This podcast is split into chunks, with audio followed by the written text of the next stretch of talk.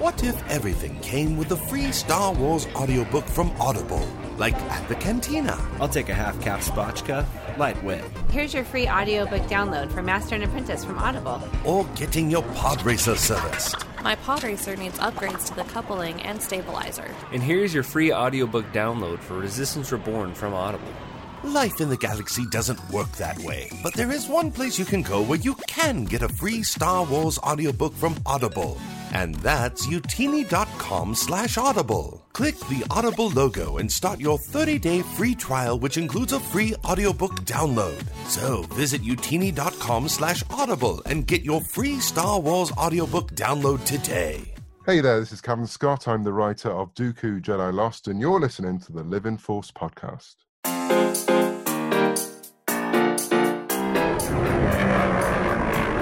Welcome to the Living Force Podcast, Be mindful of the living force, young Padawan. a Youtini production. I sense a plot to destroy the Jedi. Episode 56 Clone Wars Talking. The name's Rex. She'll call me Captain or Sir. On this episode, how much Star Wars did you watch on May the 4th? I was destined to become so much more. Plus, your book reviews. Well, that sure complicates things, Commander. And the Youtini team talks The Clone Wars. Ahsoka.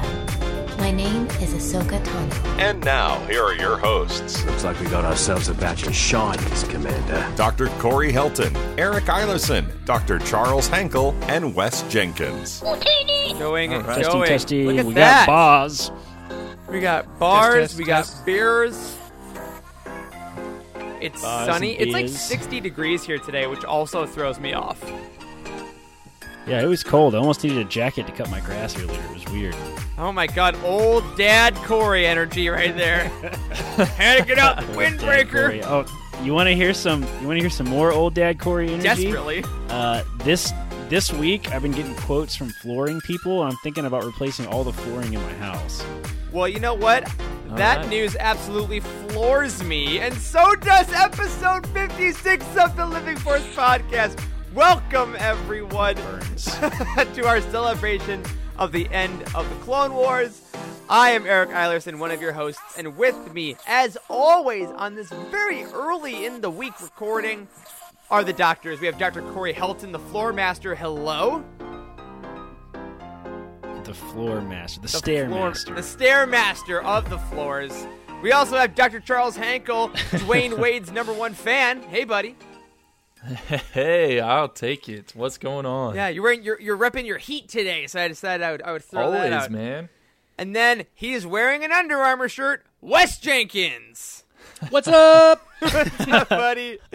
Oh, we are the Living Force podcast. We are here this week to talk about the Clone Wars. Due to some scheduling stuff, we are recording this a full week ahead of public release on Friday, Thursday, May 7th. Oh my, see, I still got it wrong. It's Thursday, we just May had the conversation, Eric. I know. So if there is a bunch of news that comes out before this episode drops, we're sorry. We probably talked about it in Discord. But today is all about the end of the Clone Wars. Y'all, before we get into that though, we got a little bit of news. How was our event on May the 4th? Let's talk about that a bit for the people that Was weren't able to oh, join man, us. That was a that was a that was a ton of fun, man. Um, if you if you weren't around for May Fourth or not on our Patreon, you missed out. We had a really good time. Uh, we all got together after the show and watched the last four episodes of the Clone Wars arc. Um, it was uh, it was a ton of fun. We had how many people were live in there? Like 16, 17, 18 people at Yeah. peak were all watching together at the same time. Yeah. Um, it was really good. It turns out it's it's quite the challenge getting everybody's technology to work. Um, but in traditional Youtini fashion, we did get through it after the you know first episode was over. Exactly. and by uh, the end of it, we found out that Jared Mays, our our Legends Look Back host himself, had not seen the final episode until we watched it together. So we That's got to witness his I don't know live how reaction. he did that. I loved that. Yeah, That Yeah. was way And no one spoiled So- it really. No, no. So No, I want to say thank you to everyone who did that. That was so cool. Uh, every May the 4th is always special. It's always different. And every year we're going to be doing something fun. So I already can't wait for the next one. Um, a couple other things. What did you guys do on May the 4th other than that? Because we didn't really talk about what other stuff we had watched. I know that we all kind of dove into our respective Star Wars content. So I wanted to get a roundup. What else did we watch on May the Fourth besides the the Clone Wars? Uh, I think Eric, I think you and I both watched Rogue One, didn't we? we did. That's how I started my day. Yeah.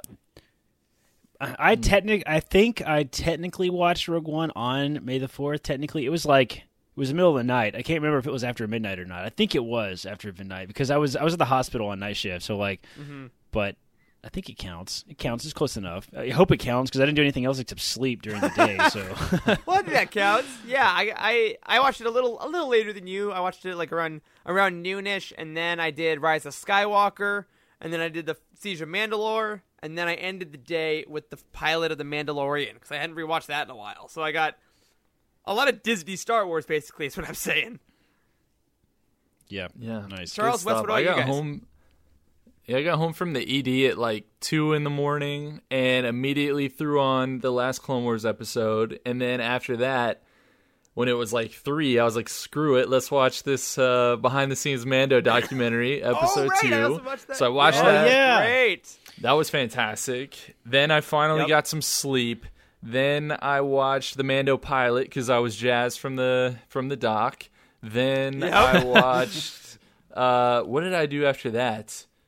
I don't even You remember. did Phantom man. Menace, I, didn't you?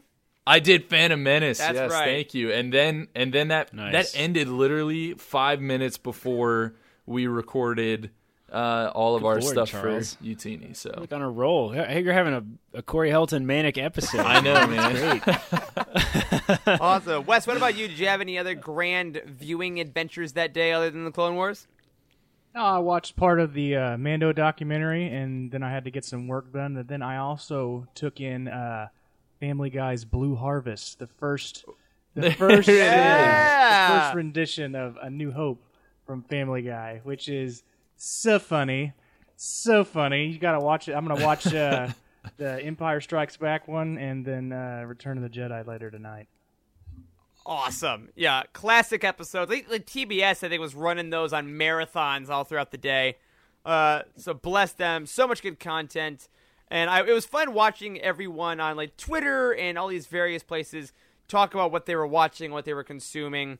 So tons of fun. We're so glad we all got to watch that together. Keep your eyes out next May the 4th. Uh, God only knows what we'll be doing then, because who knows what'll be released by then. But we are already stoked for it.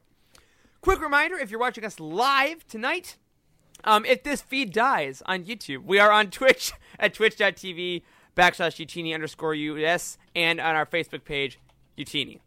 Just a heads up. All right, a couple Patreon updates. Uh, as y'all know, we have been covering the Clone Wars on our Bounty Hunt Patreon show. This episode, we've decided, is going to take place of the last two episodes. We decided there was too much to talk about. It was too important. Um, we want to make sure everyone in our audience got to hear our thoughts. So, with that, Bounty Hunt is technically on a current hiatus. This is a constant show, it's always in the background, but there's not content at the moment, we take a break. So, we want to ask you guys what you want to see next on Bounty Hunt. We have done all the Mandalorian episodes, we've done the Clone Wars final season. Um, if you guys would like us to do maybe the Mandalorian documentary series, that could be something. But tell us in our Discord, tweet at us, let us know if there's anything you want to see on Bounty Hunt. We love to do that for you. Uh, Legends Look Back, however, is continuously producing. Last week, Path of Destruction, the first Darth Bane book, got released, and the next book, I just got a Slack message 10 minutes ago revealing that the next book in Legends Look Back is Truce at Bakura. That's right, a Legends classic. Um, you guys have read that, right? I no, think no. I haven't. Truce at Bakura. I've actually never read Truce at Bakura I have not either. Which Wow. which um That's a Freddy So we'll C all be special. Wow. yes yes. Well, then you know what? We're gonna have to read that and uh, tune in to Legends Look Back. So be sure to read that. You got a, probably a couple weeks usually to read that until we release it. Uh, and then finally, the Ghost Crew, me and Charlie talking about Rebels, is still releasing every single Wednesday. We are getting to episode six by the time this got released, so we are super, super excited about that. And on that note, if you are new to this show, don't forget to subscribe to this show wherever you get your podcast. Tune in every week. We at Youtini are talking about the Star Wars Expanded Universe. Leave us those sweet, sweet reviews on iTunes. Helps people find us. And head over to youtini.com for reviews, articles, and comprehensive book profiles on every story in the Star Wars galaxy. Speaking of those stories, y'all, we have not had a new book for a bit. Uh, the Rise of Skywalker Expanded Edition really took the whole industry by storm, and then we got kind of quiet. But June is coming. Books are coming. Just as a heads up, June 2nd, Yeah, less than a month, Queen's Peril, the hotly anticipated prequel to Queen's Shadow, will be released. And on June 23rd, Alphabet Squadron Shadowfall will be released. So both those books are up on Youtini right now for pre-order. You can go to their book profile, pre-order them wherever you want. We are going to be talking about them 30 days after their release. Remember, we do roundtables for every new book 30 days after. So we are going to get right back into the swing of those things. A heads up, though, on the Shadowfall Barnes and Noble exclusive. If you're a person that loves the Barnes and Noble versions, every book release, they give like a poster or bookmarks or something like that. They have officially pulled the exclusive edition of Shadowfall because of the COVID 19 crisis. So, if you had your book pre ordered at Barnes and Noble and you wanted that, I'm guessing they sent you an email, but also they're a corporation and might have no soul. So, heads up, you will not be getting bookmarks with your edition of Shadowfall. You'll just be getting that sweet, sweet content. Uh, one other thing I wanted to talk to y'all about was Poe Dameron Freefall coming out in August. Got a cover this week. We've had a temporary cover for a while. This week we got a new cover by Phil Noto. Um, y'all can Google it around. It's very freely available. We shared it in our Discord and Slack. Guys, what'd you think of that new cover? It's like Poe, uh, a little young, and then we had Zorii Bliss on there. There was a Y Wing. What do we think? Yeah, it's good continuity from the comics. I think it's nice that that Noto did it, um, and he's got that. You know, he's got his his flow going like he always does, but he's got just a little bit hanging down. You know what I Mhm. mean? The sultry stare, classic Poe. So I like it. Um, but I think Carl actually made a great point in our Discord that the background of the first one, that placeholder cover, was actually really good. So it almost. I, I wish we could have both of those morphed together, like he said. Oh yeah, that would have been that Yeah. would have been a nice little touch. Corey, what were you gonna say? As usual, I'm kind of the negative Nancy on our show. I actually don't like the cover a lot. I actually like the original cover that they had as the sort of filler cover a lot more personally than than the new cover. Um, like the the new one is is his face is definitely better. Like the the character of Poe definitely looks more like the comics. That's better. But like I don't it's like solid kind of plain gray background and stuff. I don't know. I wonder why they chose to update it. I guess like usually when they do a filler cover, they don't do like a as artistic filler cover as they did. So I don't know. It's almost like they changed it. Like the the other one wasn't a filler cover. I don't know. Yeah, I'm interested in it as well. Uh, quick shout out, Rural Farm Boy has dropped into the chat. Evening, my friend. Uh, he makes a great point to our listeners. If you have some breaks in your reading, there's some other Star Wars podcasts in there. There are tons of us. We are Legion. Uh, my thought on that, Corey, is similar to Charles. I think that they wanted Phil Noto to bring the comic book continuity, so I think that's a big reason. But you are right. We got a huge sketch, like sketch cover essentially for a placeholder, and I wonder if maybe that was like the pitch. Because Alex Segura, the writer, comes from a comic book background. He's written a lot of comics um, outside of Star Wars, so I wonder if like does he have some artist friends that he was like, "Hey, I'm doing a Poe book. Can you mock up something for me? Here's the vibe I'm going for. Then I'll pitch it to Lucasfilm." Uh, that is based on nothing. That is based on no facts, just so you guys know. But I wonder if maybe that was something, and maybe like if they do an ex- con exclusive version or something like that, maybe that'll be that. That could be kind of cool. Yeah, we need Find a way more of do that. those. Sure. We really They're do. always so Yeah, good. absolutely. Um, but yeah, that will be coming. Poe Dameron Free Fall will be coming August 4th, I believe. Um, I have started my digital review copy of it, and you definitely want to pre order it. That's all I can legally say about that. Next, we want to dive into some book reviews. We've had a ton of book reviews over at youtini.com lately. People have been finding their books on Youtini. They've been leaving star ratings, they've been leaving reviews. And now that we're done with our roundtables, we can talk about them again. And I love that because it brings you guys into the show. We got three. Uh, so I am going to tackle the first one, and then Corey and Charles, make sure you got that outline up because I'm going to make you guys read as well. Our first one is from Ross G.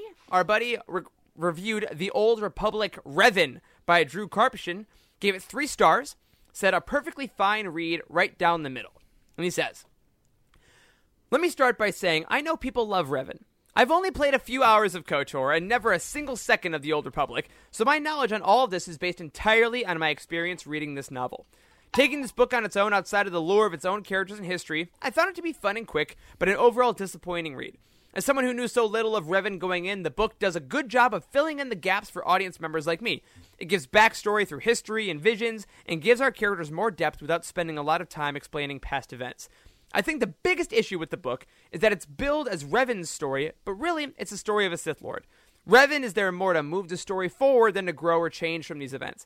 The story also takes place over a long period of time, with important events happening in the gaps. It really is a very small scale story on the outer edge of a much larger story, and in that mindset, it's pretty good, but left me wanting more. Now, I found this really interesting, you guys, because I don't think I've ever met someone that has read Revan before playing KOTOR. That had to be a crazy experience. Ooh, that's a very good point. True. Yeah. yeah, it certainly did. And I wonder if it. I wonder if it's a. I wonder if that was truly a.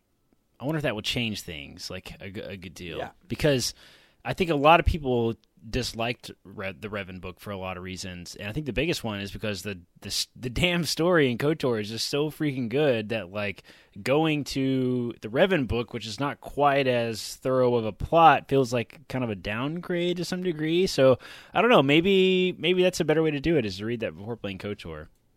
Yeah, I found it interesting hmm. because I mean I read Revan last year the day after I finished Kotor. I started that book, and I liked it because it was intimate and smaller, but it was like definitely not the same kind of galactic scale. So nice review, Ross. We liked your mindset. Uh, Corey, can I throw you the second review because it's based on one of your favorite books? Yes, absolutely. This one is from Will T. This is Darth Plagueis by James Luceno, which is one of my favorite authors. He hasn't written anything in a while. Last thing he wrote was Tarkin, but I, I love Luceno. I've, I've never hidden that on the show. he gave uh, Plagueis four stars. He said a fantastic expansion on the background of Plagueis and Sidious. He said, being my first Legends novel, I was both very excited and nervous entering this book. I thought the story was extremely expansive and detailed. The relationship between Plagueis and Sidious was felt and always loved when they were together. The politics was always interesting. My only letdown was surprisingly the lack of its primary reason for existence, how Plagueis can create life. I'm not saying that it is what the book is made for, but this is the start for the character. I was always hungry for more information on the subject, and while it was entertaining when it was discussed, I was often I was overall left unfulfilled. However, early than these other than these expectations of mine, the story was well crafted and well written. I would uh, I would totally agree with that to a lot of a lot of degrees. Um, you know, I, I don't know that.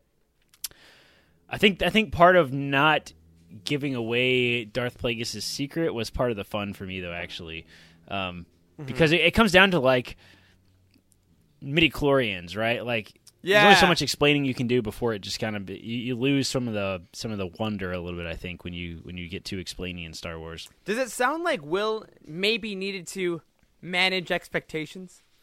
Is it possible? Well, this is this is another. He raises another really really good point yeah. though. He said this was his first Legends novel, which is, right? Which In is the, a huge you know, a step. lot of, it is a huge step, and a, a lot of people like. I mean, what, he said his first Legends novel. I don't know how many canon books the guy has read. Uh, I assume he's read some because of the way he worded this.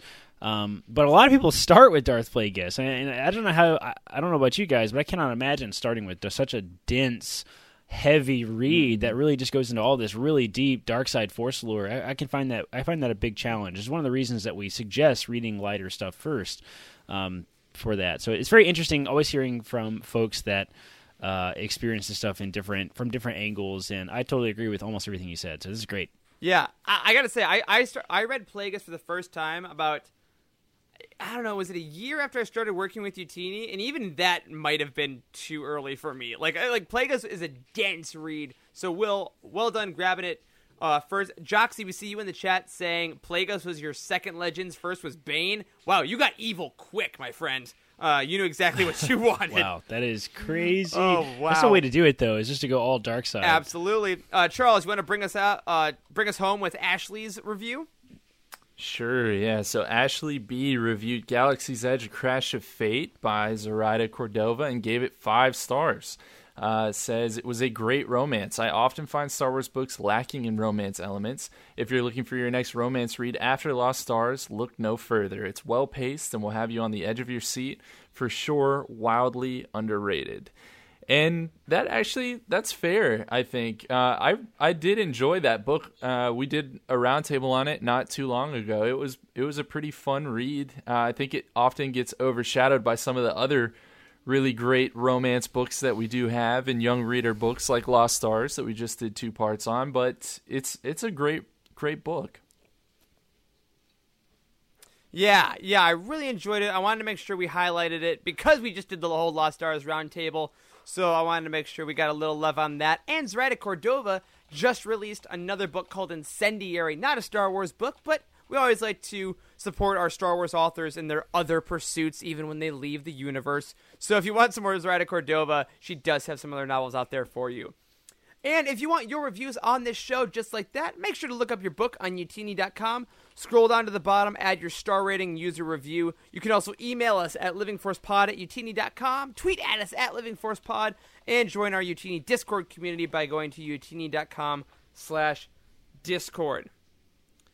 All right, guys, here's my idea we got Clone Wars to talk about. We got a lot of Clone Wars to talk about. I want to talk on this episode about the last two episodes. I want to talk about the EU as it relates to the Clone Wars and the future of this time period. Because, y'all, even though this whole series is done now, it does not mean this time period is over with. So, with that being said, let's jump into the last two episodes of the Clone Wars Season 7 from this point forward. If you have not seen episode or episodes 11 and 12 of season 7. Spoiler alert. Matt, hit the klaxon, please. Spoiler alert. Spoiler alert. Spoiler alert. Uh, everything's under control. Situation normal. Thank you. That's really weird if you're watching live, I understand, but on the audio recording, it sounds dope. Uh, I can hear it. I can, hear, it even now. Soul. The only thing I heard was like boo boo boo boo boo. well, y'all we should get a we should get a soundboard and just. That's what the show is missing is a live soundboard. You're so right. Uh, but yes, going forward, full spoilers ahead for the end of the Clone Wars. So, episode 11, Shattered. Here is what happened. Uh, at the beginning of this episode, guys, I want to jump right into the idea of beginning with actual Re- Revenge of the Sith dialogue in that council meeting. We had Mace Windu giving his actual alliance to Revenge of the Sith. What did you guys think about their idea to literally replicate scenes from the movie. How did that hit you right off the bat? Oh my god. That was that was the the one thing that I think it was certainly needing was was that that pure connection to episode 3 for sure. I loved it. Yeah. Yeah. I think that it again just elevates that arc and the Clone Wars in general, and it says like, "Hey, you're about to hear dialogue that you are going to recognize instantly, and is going to put you right in the mindset of Revenge of the Sith." And this is happening concurrently. Like this is on the absolute same level. It blended things perfectly, and mm-hmm. there's already people out there that are that are putting together like supercuts of Revenge of the Sith with Siege of Mandalore cut into it. It's like four and a half hours long um, and I think that's awesome. It, it's all one story.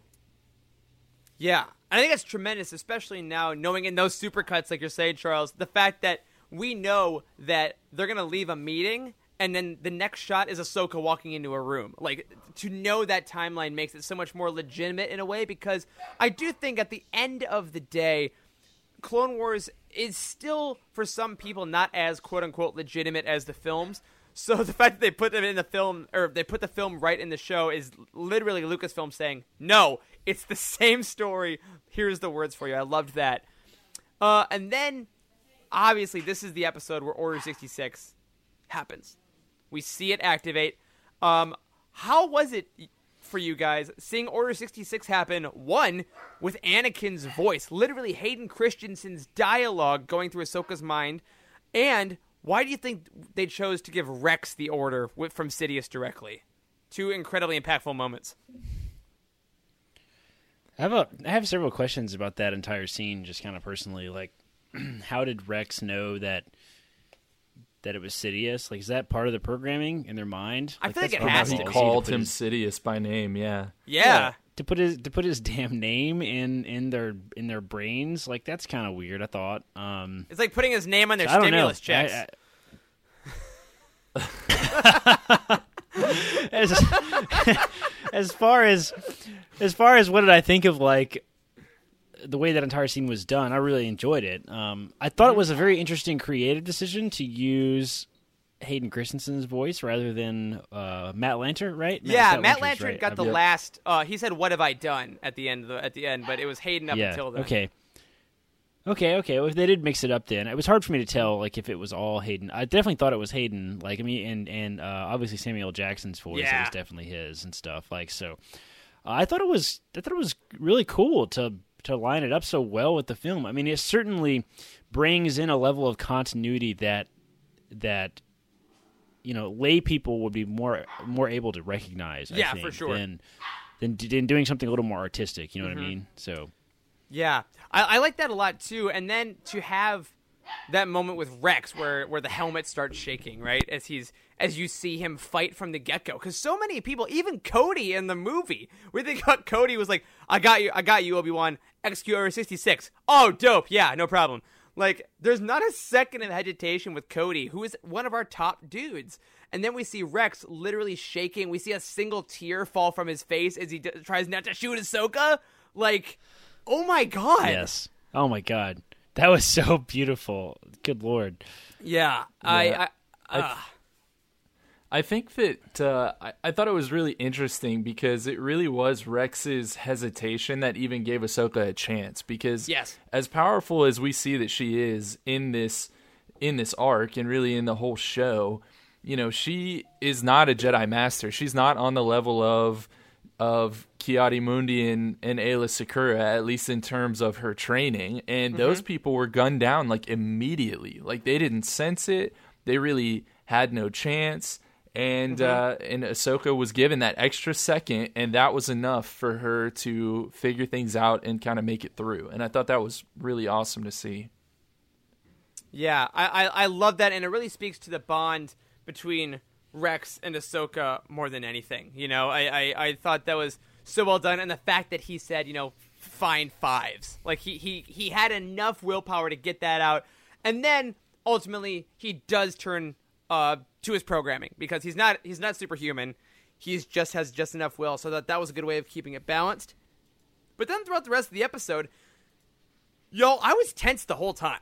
Like I was, I was, my, my Yes. muscles were Oh my tense. God. I was sweating, and I gotta ask you guys, how in the world did they do that? Because we know Ahsoka, Rex, and Maul all survive. Like they all show back up in Rebels. This Yeah. is not, you know, this is not a, a worry up for their lives. Yet I was still tense. Like, why do you guys think that was possible? Like, how did they manage that in these episodes? Oh man, I think it comes down to it's such a powerful moment just in Star Wars at all, right? I mean, anytime you watch that movie, it's hard not to have just a visceral reaction to when Order 66 occurs. And Yeah.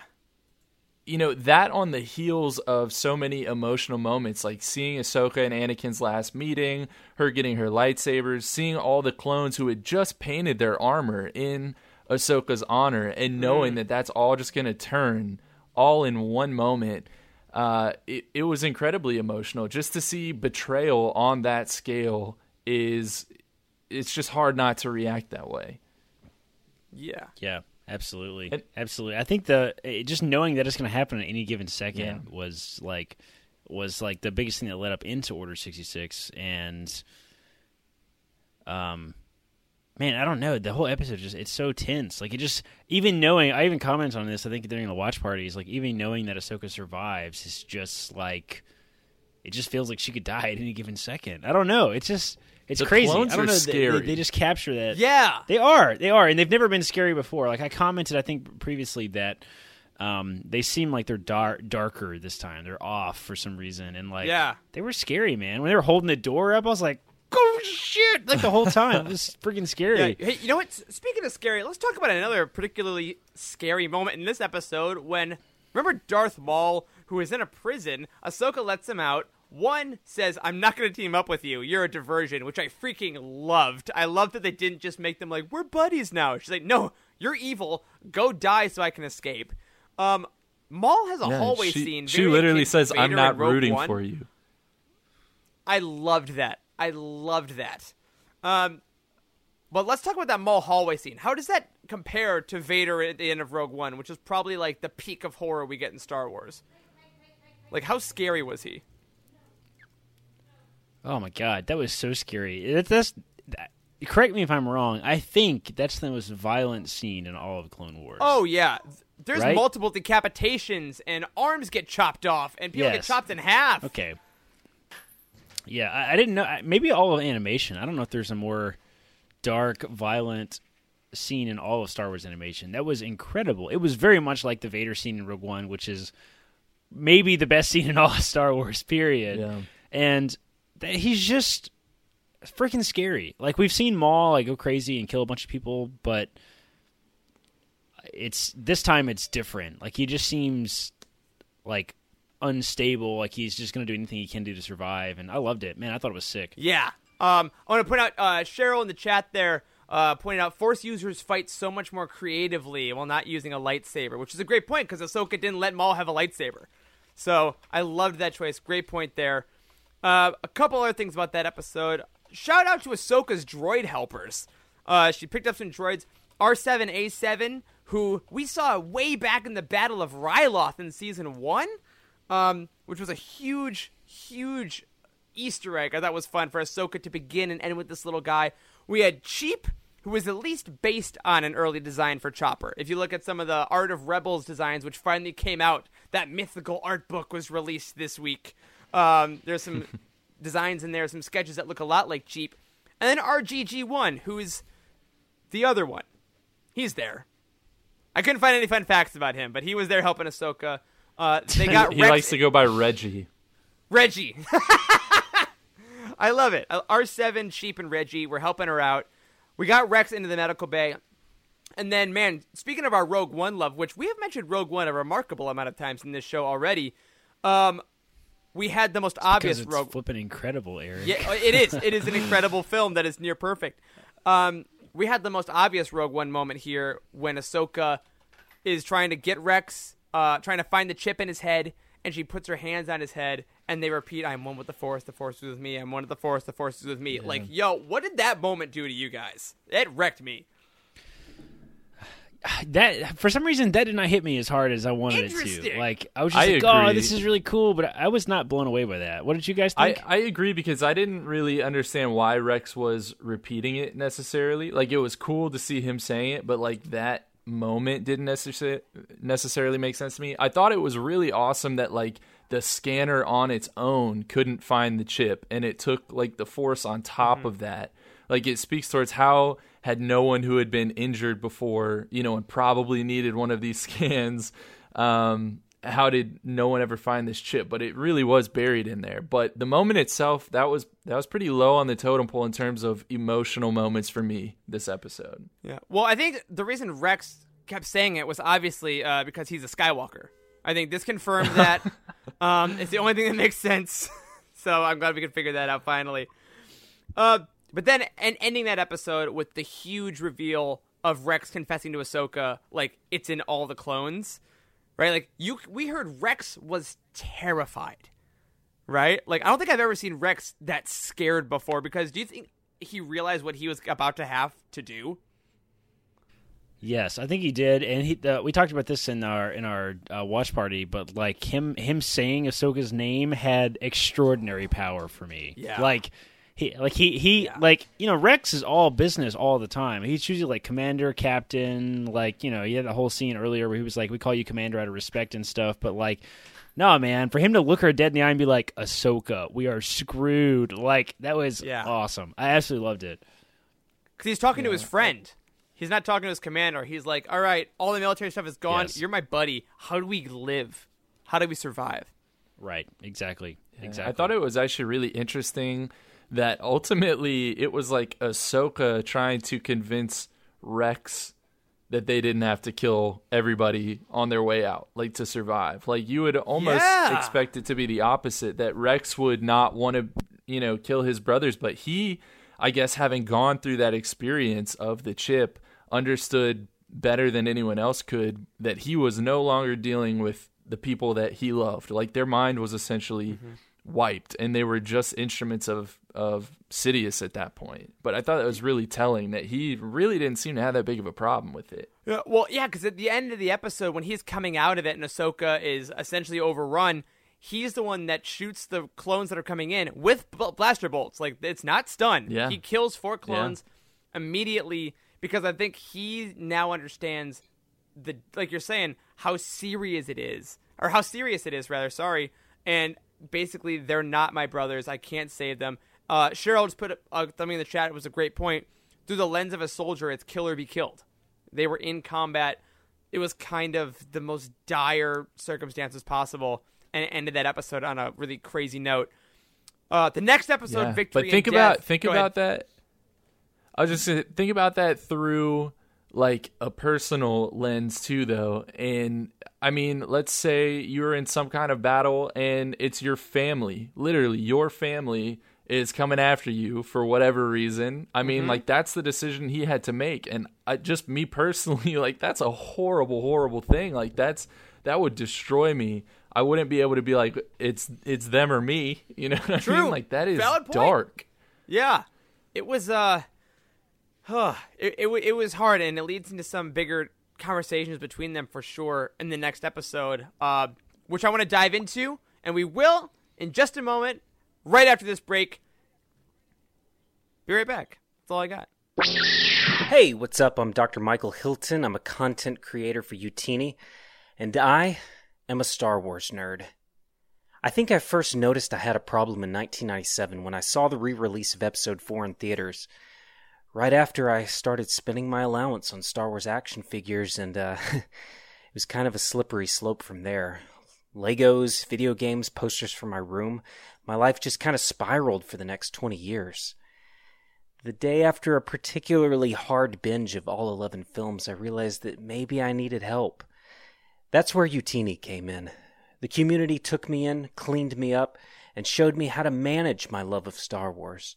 I learned things like how to budget for new books and how to set boundaries with Star Wars fans on Twitter. Now I can talk with Star Wars nerds just like me who know what I've gone through because they've been there too. If you or someone you know is struggling to manage their love of Star Wars, send them to Youtini. Our dedicated team will work to get them back on their feet and make them a productive member of the galaxy. Because at Youtini, we put the emphasis on the you. Thanks for listening. And we are back talking about the Clone Wars.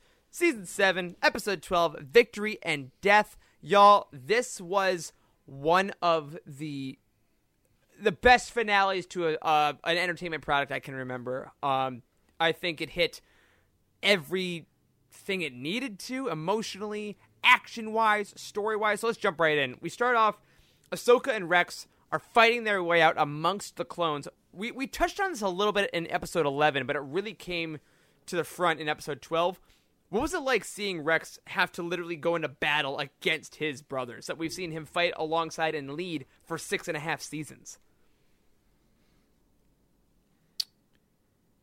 It really broke him, like it seemed like to me. Like that that scene when Ahsoka takes his helmet off and oh, he like has a single tear. God, and he's like, because Rex is just he's clearly so desperate there at the very end. Mm-hmm. Like he's clearly just at his wits end and like he's willing to do what must be done. Like he realizes how awful it is, but he's willing to do what must be done. And Ahsoka brings him back and says, like, you know, you know, yes, all of these clones are about to die because we're about to smash this ship into a planet, but we're not going to be the ones to kill them. Like that's oh, just so heavy, and, and, so heavy. Okay, yeah, let, let's let's jump literally on that quote, right? I will not be the one to kill them. I think at that moment, that elevated Ahsoka somehow even higher among the ranks of like favorite characters, best Jedi, because that is that was like the most emblematic of what the Jedi should be, right?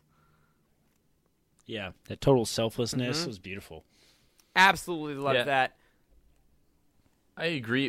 What I thought about recently when I was just kind of thinking about this episode in general is how nice it must have been for Rex to eventually team up and and find some of his brothers again, like we see him with in rebels Oh, when there's the handful of them, right? Like, I mean, he he must think that he is literally alone, that all is lost, and he's able to find some of that family again.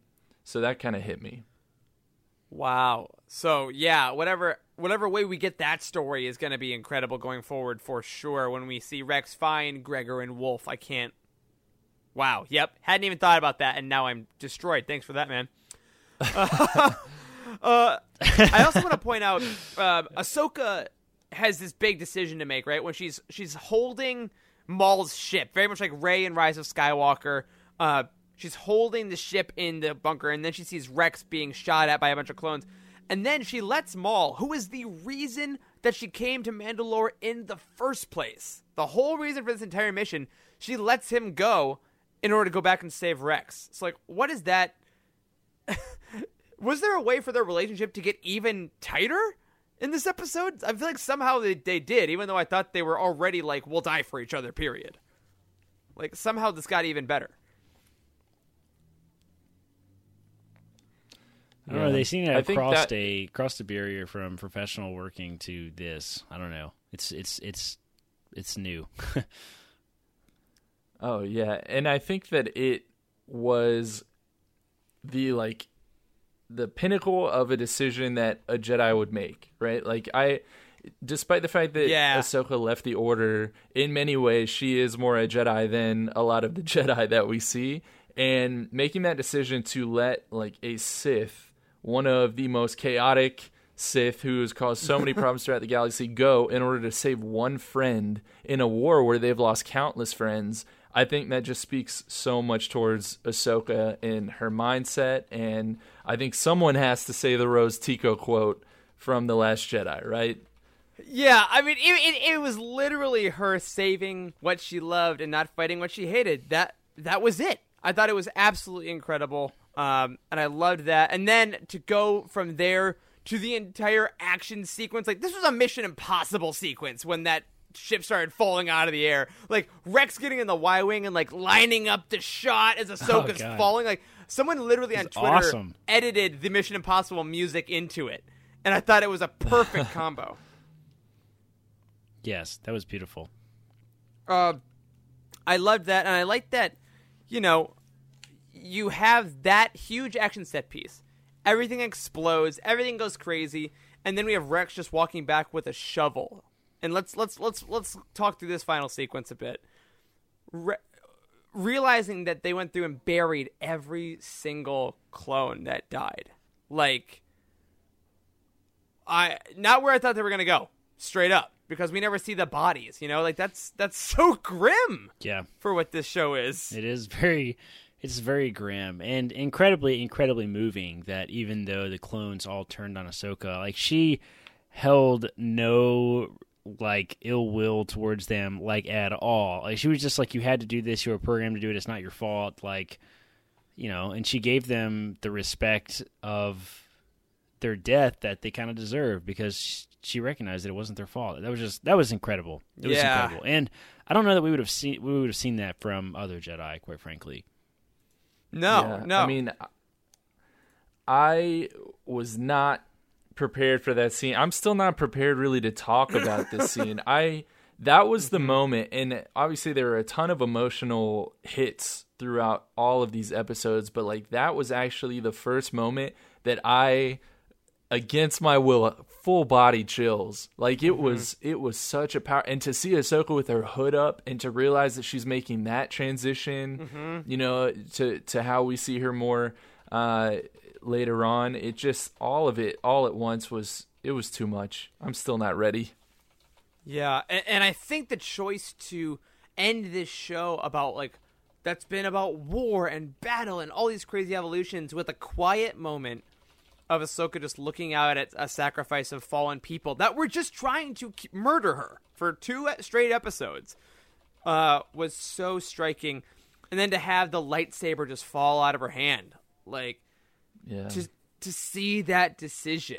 What do you guys? Why do you guys think? Let's let's talk. Let's, yeah, go ahead. I was gonna say let's talk about that for a second because why do you think that she chose to do that? Was that purely a strategic thing? Was that like I want it? I want to show that Ahsoka is dead.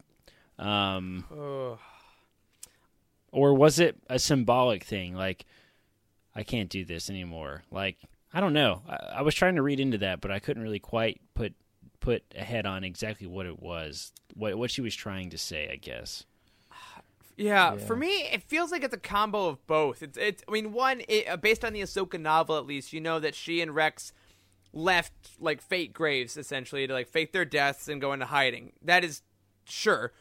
But I also think, based on the direction of this episode, there is that moment of Ahsoka realizing how much that lightsaber has cost her and how much like using this weapon and being a soldier like she just had to bury the bodies of all these men who painted their helmets in honor of her and it's because this war happened and because there was death and destruction so i think it was her official way of turning her back on the whole conflict on being a yeah, jedi because yeah. because okay. i do think that she had the idea of maybe coming back to the jedi at some point i think that there were some lines in these episodes that kind of hinted at that, that maybe she would come back someday. But this really seemed like, nope, I was right to leave. When I came back, all these soldiers died.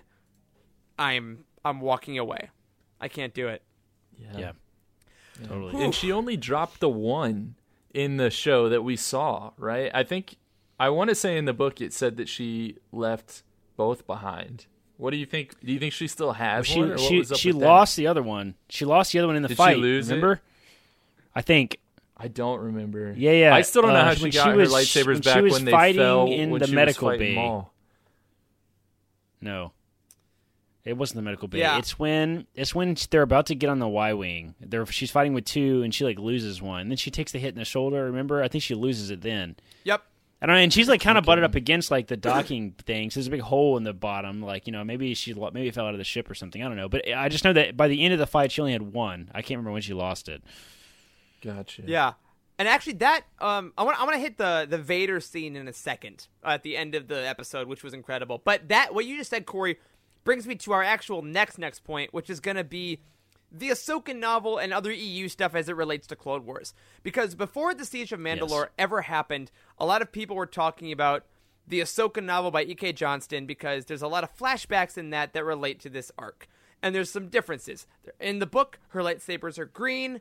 Um, in the book, there's a grave with two lightsabers. Like, how did you guys feel about the little inconsistencies, if we can call them that, between that book and this siege? What do you think?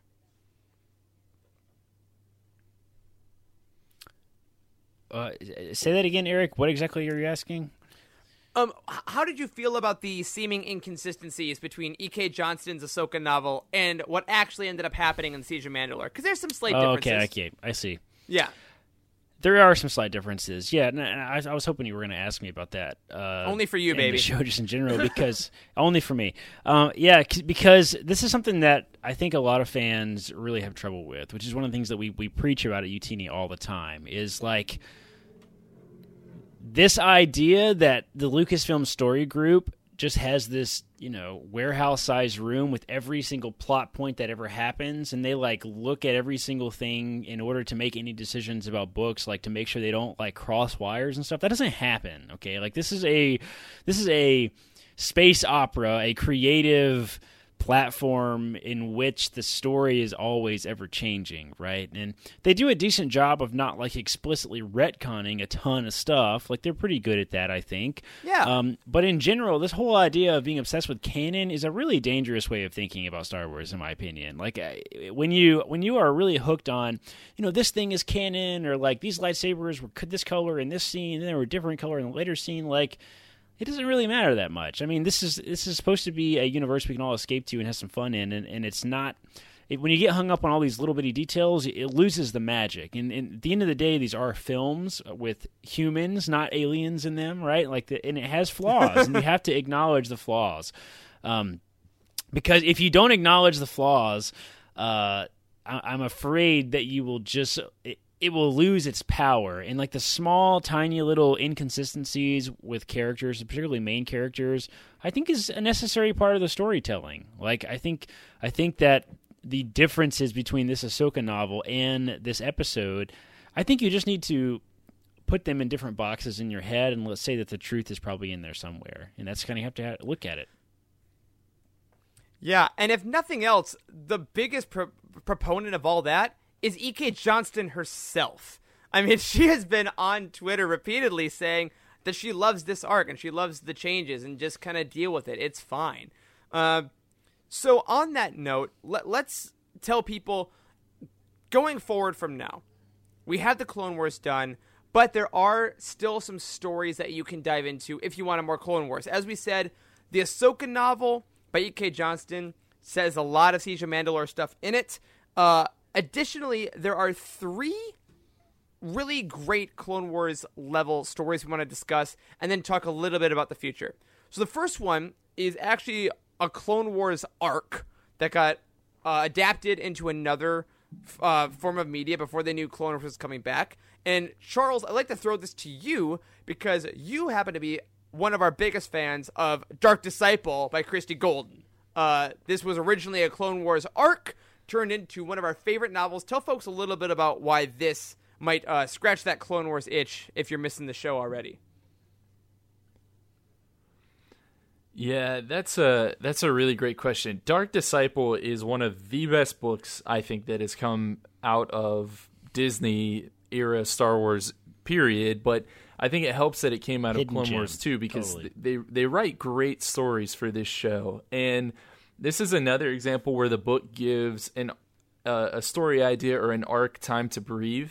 So it more was able to be put into this story. It was really able to be fleshed out. And it scratches that itch that you want to know about Force users struggling uh, on figuring out, you know, whether they're going to lean towards the light or the dark. And we got obviously some of that with Rey and the whole idea of Grey Jedi that's been floating around for a while. But with the two main characters of this novel, which is Quinlan Vos and Asajj Ventress, we get that happening in parallel. And they kind of have uh, a journey of opposites almost. There's romance thrown in. I mean, there's so many elements about this book that just make it so so good. I would recommend it to anyone who enjoyed the Siege of Mandalore because for me, honestly, the story is on that level uh, of quality. Absolutely, Dark Disciple. Yeah, I would totally back up all our- those things. Like, I Yeah. d- Sorry, sorry, sorry. the audio delay is really throwing us off. There's like a five second It's audio lot, delay. man. If you guys haven't noticed this, um, so yes, it is. So one of us will talk, and then the other one hears it. It's, it's frustrating. So do what we got to do. Um, Dark Disciple is super good. Um, it's it's kind of like to me, it's kind of like the lost stars of the of the more mainline story stuff in canon because it, it came out and nobody knows that it's as incredible as it is. um, but it's super super good and and totally nails the sort of failings of the Jedi. I think better than almost any other book has ever done. Of like they were really really willing to resort to completely just tramping all over their foundational principles in order to get the job done and it's kind of what's wrong with the jedi Yeah. This this is such a formative book, I think, as far as Jedi lore goes, like you guys were saying. And again, we said it was based on unproduced Clone Wars scripts in something called the Clone Wars Legacy, which if you want to Google that, it's a fascinating read. It's all about what they did with the unproduced Clone Wars stories. There were 13 full arcs that were never produced. So there's things like Dark Disciple and the Siege of Mandalore that was originally put in the Ahsoka novel. Uh, Darth Maul, son of Dathomir, is a comic from Marvel that was an unproduced Clone Wars series. Highly recommend if you want some more Darth Maul Dark Saber action. Um, and then Corey, round us out. You wanted to bring up the Dark Lord trilogy specifically, which would get people a little post Clone Wars action. What specifically about that do you think really ties in Yes. to bring this whole series to an end? Yeah, so I've talked about the Dark Lord trilogy before on the show, but it's not I don't know if it's officially a real trilogy. It's I've, I've always been very very confused on this and I've I've looked it up and tried to read about it, but I still can't find a total definitive answer because it's not like the books are not labeled. It's not like book 1 of the Dark Lord trilogy, but like you I think it is bound in one like special edition They're sold that way. Yeah. uh, like where yeah, or it's sold together as the trilogy, so it's it's very confusing. Um, anyway, the Dark Lord trilogy are, are, are three books, um, and the second one is the Revenge of the Sith novelization, which is really fascinating. So the first one is Labyrinth of Evil by James Luceno. The second one is the Revenge of the Sith novelization by Matthew Stover, and the last one is uh, Dark Lord: The Rise of Darth Vader, also by James Luceno. So it's like it's like a film novelization sandwiched between Luceno books, and it's very. I guess why I say it's weird that it's a trilogy because like how can a film novelization be a, a, a book of a trilogy? It's really weird. So, um, anyway, the books are, are fascinating. Basically, you have a um, pre Revenge of the Sith book, kind of all about Anakin, and you really get in Anakin's head a great deal. I mean, it's James Luceno, so he's like, um, you know, he's super dense and all these sorts of things like in his books like his plots are very convoluted um, and complicated and like it all rounds out near the very end and we get that with anakin's story kind of in the clone wars labyrinth of evil then we, we've talked endlessly about the Revenge of the Sith novelization on this show, and then the Dark Lord, uh, the the Rise of Darth Vader, the other James Luceno book, is after um, Revenge of the Sith. It takes place about a month after Episode three, and like it it it goes really in detail to Anakin adjusting to life as Darth Vader. He has a lot of regret, like he has a lot of anger. Um, it's very weird. Like like he's getting used to his suit. Um, and it, it, talks a great deal about how the suit has completely destroyed his ability to feel powerful. Um, like it really goes into like like just holding his lightsaber is not the same as it used to be. Like his grip is mm-hmm. it doesn't feel right. He can't bend and move the way he used to. So like getting in Anakin's head inside the Darth Vader suit is is so powerful. And that's why the Dark Lord trilogy really is a great round out of Anakin's story as Darth Vader because it concludes with him as Vader and sort of the tragedy of him becoming Vader. So it's really like a. I don't like that it's called the Dark Lord trilogy. It really should be called like the trilogy of Anakin's fall or something like that because it really is all about. It captures Anakin's fall, I think, even better than the prequels does. So it's it's it's it's good, really good. Check it out. Yeah. Legends material, of course, but you know, good storytelling. That's a great point. That's what I was going to say. Yes, those are technically legend stories. They are still just as awesome and important. Again, us at Youtini, we don't we don't uh, discriminate. Canon legends, we love it all. We think they're all important. And going forward, there is definitely a possibility we are going to get more Clone Wars content. I mean, you look at things like uh, in the Clone Wars Legacy, there's things like the Bounty Hunter arc, there's a Kashyyyk arc, there's a Rex and R2 story, the Yuuzhan Vong were going to show up, the Jedi Temple is going to go back to, Mon Cala was going to show back up. There are so many arcs that are still in the can, if you will, for the Clone Wars Legacy, and I definitely think we might see these all in books and comics in the future. If we do, we are definitely going to cover them on this show. Guys, to round us out on this episode of Living Force, though, I want to tell you if you had to sum up the legacy of the Clone Wars show, what would you say it did? What did it add to Star Wars? Mm, that's a good question. Oh, oh my gosh. Um, the Clone Wars to me started off. It started off kind of kind of slow in a lot of ways. Like you know, it was a cool show. It was out of it was not in chronological order. It was all out of order. That felt kind of weird. Um, you know, it definitely had George George Lucas's hands all involved in it, which was maybe a bad thing in some ways, but a lot of ways a really good thing. Uh, as far as what is the legacy of the Clone Wars TV show, I think it's hard to argue that it did not do several super important things for the Star Wars universe. The first one was it absolutely filled in the gaps between episode two and three. Like it, it made the stakes so much higher that the Clone Wars was a much bigger deal just as like a time period than anything else. Um, the other huge thing that Clone Wars did is it gave us it gave us an entire new generation of Star Wars fans that grew up with original incredible characters like Ahsoka and Rex and Fives. Um, and we got to see what Anakin was like as a master, um, which in a lot of ways he kind of missed out on, I think, because of his fall. So I, I I've said a thousand times that Star Wars is there's no other film series that's as divisive, as multi generational, and as important as um, Star Wars is. Right. So, like, I think that I think that allowing kids to be introduced to Star Wars through the Clone Wars has has done a lot of really cool things for that multi generational aspect. Yeah, I think that was a great point. The multi generational thing that you're saying it it has brought in a whole couple new waves of fans. I think for me, one really important thing that this show did was it made Anakin's fall more believable. It again gave that plot point time to breathe. It introduced one of the greatest characters in all of Star Wars now, Ahsoka, and it used her to make that fall more believable, to give Anakin even more of a push over to that dark side. Uh, it it just makes the whole story, I think, make more sense. I think the other thing that it did that's really important that uh, hasn't been touched on yet is that it opened the door to show that animated stories can be incredibly impactful. And I think it, it really has ushered in probably a new era for Star Wars where we do get a lot more animated content. Obviously, we already have gotten additional more shows with Rebels and Resistance, and now we've brought back the Clone Wars here. Um, but there's certainly more on the way, and and they know what they're doing now. You know, like Corey said, some of the early Clone Wars stuff, the movie even honestly is is pretty rough. But look at where it ended up. It constantly yeah. elevated from episode to episode and season to season, and the level of storytelling that they just had with the Siege of Mandalore was honestly second to none. Uh, and so if obviously they can't achieve that every every week in and out for a show, but the fact that they can get there and tell those types of stories is exciting, amazing. I can't wait for more.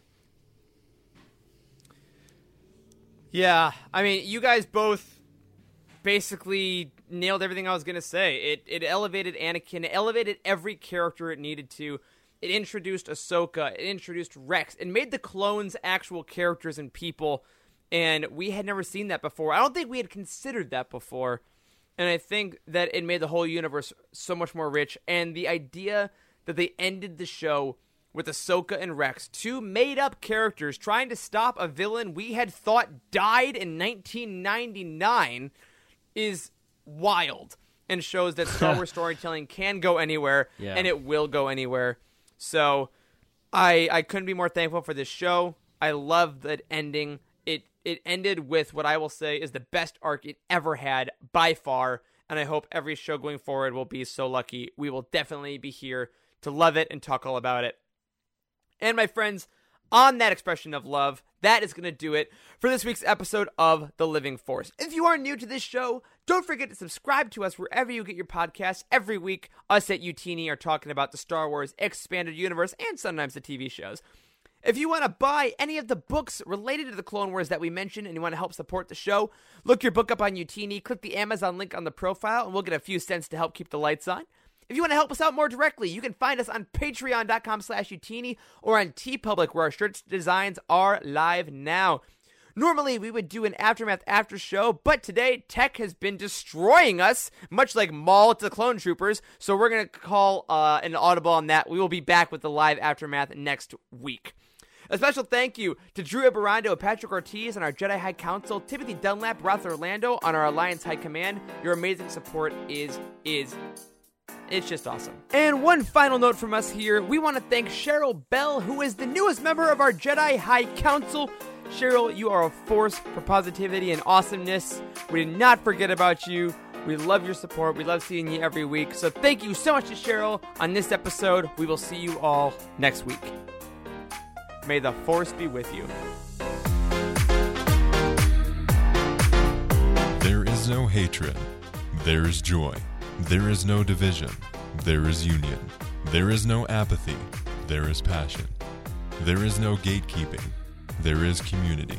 This is the Youtini Star Wars fan code. Embrace it, live by it, and above all, trust in the living force. That's all for this week. Join our community and surround yourself with like minded fans by visiting us online at youtini.com. Until next time, may the Force be with you.